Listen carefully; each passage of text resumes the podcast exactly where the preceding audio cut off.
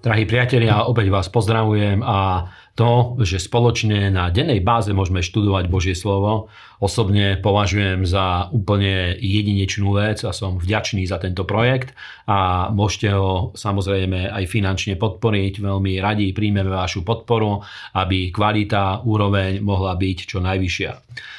Spoločne dneska čítame 17., 18., 19. kapitolu numery, to je 4. Mojžišova kniha. A prvé miesto, 17. kapitola, to je moja veľmi obľúbená kapitola, tak ako väčšina kapitol v Božom slove. Ale toto je špeciálne miesto, ktoré hovorí o tom, ako Boh prikázal Mojžišovi, aby vniesli za každé pokolenie priniesli tú kmeňovú palicu, aby ju vniesli do Božej prítomnosti, pretože vznikol spor, vznikla hádka kvôli tomu, že koho Boh vyvolil, kto môže pristupovať k Bohu, kto, kto, kto má skutočne kňažské povolanie, či všetci leviti môžu chodiť do Božej prítomnosti, alebo iba, iba Áronovská vetva. A keď priniesli tieto palice, Božie slovo hovorí, sa stala úplne zvláštna vec pretože priniesli mandlový prúd, mandlovú palicu a táto palica v Božej prítomnosti za jednu noc vypučala, zakvitla a priniesla zrelé mandle. A to je úplne nadprirodzená vec, je to obrovský zázrak a ukazuje nám to na ten proces zrýchlenia, ktorý vie nastať, akcelerácie, ktorý vie nastať v Božej blízkosti a v Božej prítomnosti, pretože Boh sa vie takým spôsobom dotknúť nášho života, aj keď niekto sa môže cítiť úplne vyschnutý a úplne mimo, že za veľmi krátku dobu náš život vie začať produkovať ovocie. Ani nie náš život, ale zmiešanie nášho života s Božou prítomnosťou a s Božou slávou. Druhé miesto, druhá kapitola, ktorú čítame, je 18. kapitola a hovorí o tom vyvolení levitov pre službu.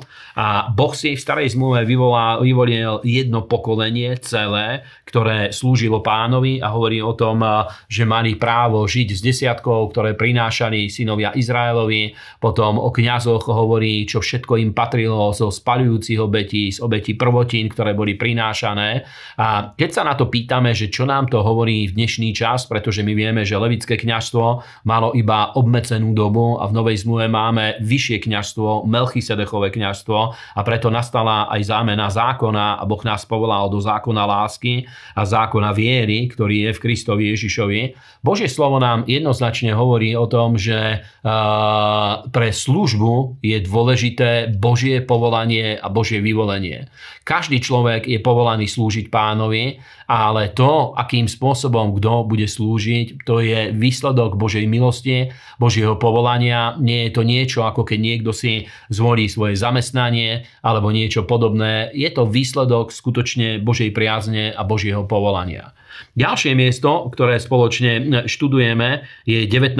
kapitola, ktorá opäť je veľmi zaujímavá, pretože nám hovorí o, o tej červenej jalovici, o ktorej vieme, že počas minulého roku, alebo už toho predminulého, myslím, že to bolo minulý rok v lete, priniesli z Texasu 4 jalovice, o ktorých rabíni, rabíni potvrdili, že skutočne sú čisté, ale je dôležité, aby dosiahli určitý čas veku.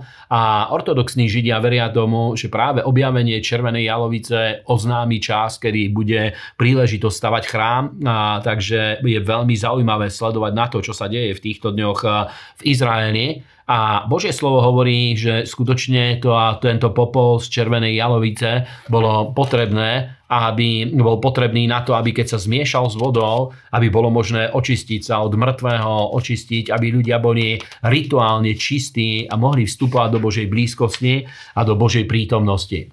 Pre nás, pre pohanov, toto je trošku ťažké pochopiť, ale keďže spoločne študujeme Mojžišov zákon, Veľakrát ste si mohli všimnúť to, že boli rôzne hriechy alebo rôzne situácie, ktoré spôsobovali to, že ľudia sa stali rituálne nečistí a nemohli vstúpiť do Božej prítomnosti a táto nečistota bolo ju možné ukončiť jedine predpísaným spôsobom na základe očistenia tou vodou, ktorá bola zmiešaná s popolom od jalovice, od tejto červenej jalovice.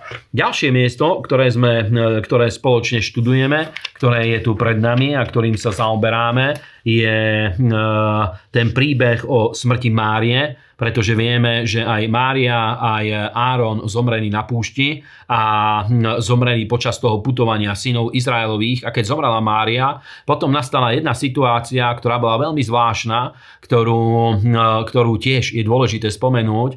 A síce, že synovia Izraelovi opäť na púšti druhýkrát sa dostali do situácie, kedy nemali čo piť a druhý krát sa stalo, aj viackrát nemali čo piť, aj keď bola horká voda, ale Boh povedal Mojžišovi, keď sa modlil, aby išli ku skále a Mojžiš nemal e, udrieť panicou skálu, ale Áron mal hovoriť slova, slovami viery, mal hovoriť ku skále a odtiaľ mala vytrisknúť voda.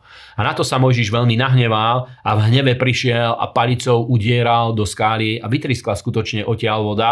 Boh urobil tento zázrak, ale kvôli tejto neposlušnosti Boh Mojžišovi povedal, že on a Áron nevovedú synov Izraelových do zasľúbenej zeme a krátko na to Áron zomrel. Len pre zaujímavosť poviem, že ktorí ste navštívili Petru v Jordánsku, tak je tam jedno miesto, o ktorom, o ktorom, o ktorom vedci predpokladajú, že je vysoko pravdepodobné, že práve tam je Áronov hrob.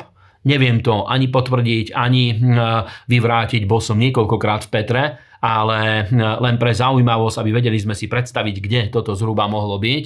A hm, Áron teda zomrel a Mojžiš pokračoval ďalej, ale dostal sa iba po hranicu zasľúbenej zeme a nemohol vstúpiť ďalej. A, a my pokračujeme v štúdiu, vidíme sa hm, v spoločnom študovaní, vidíme sa opäť zajtra. Prajem vám úspešný deň. Cieľom projektu Biblia za rok je prinašať k vám Božie slovo. Ďakujeme, že nás sledujete a že nás podporujete.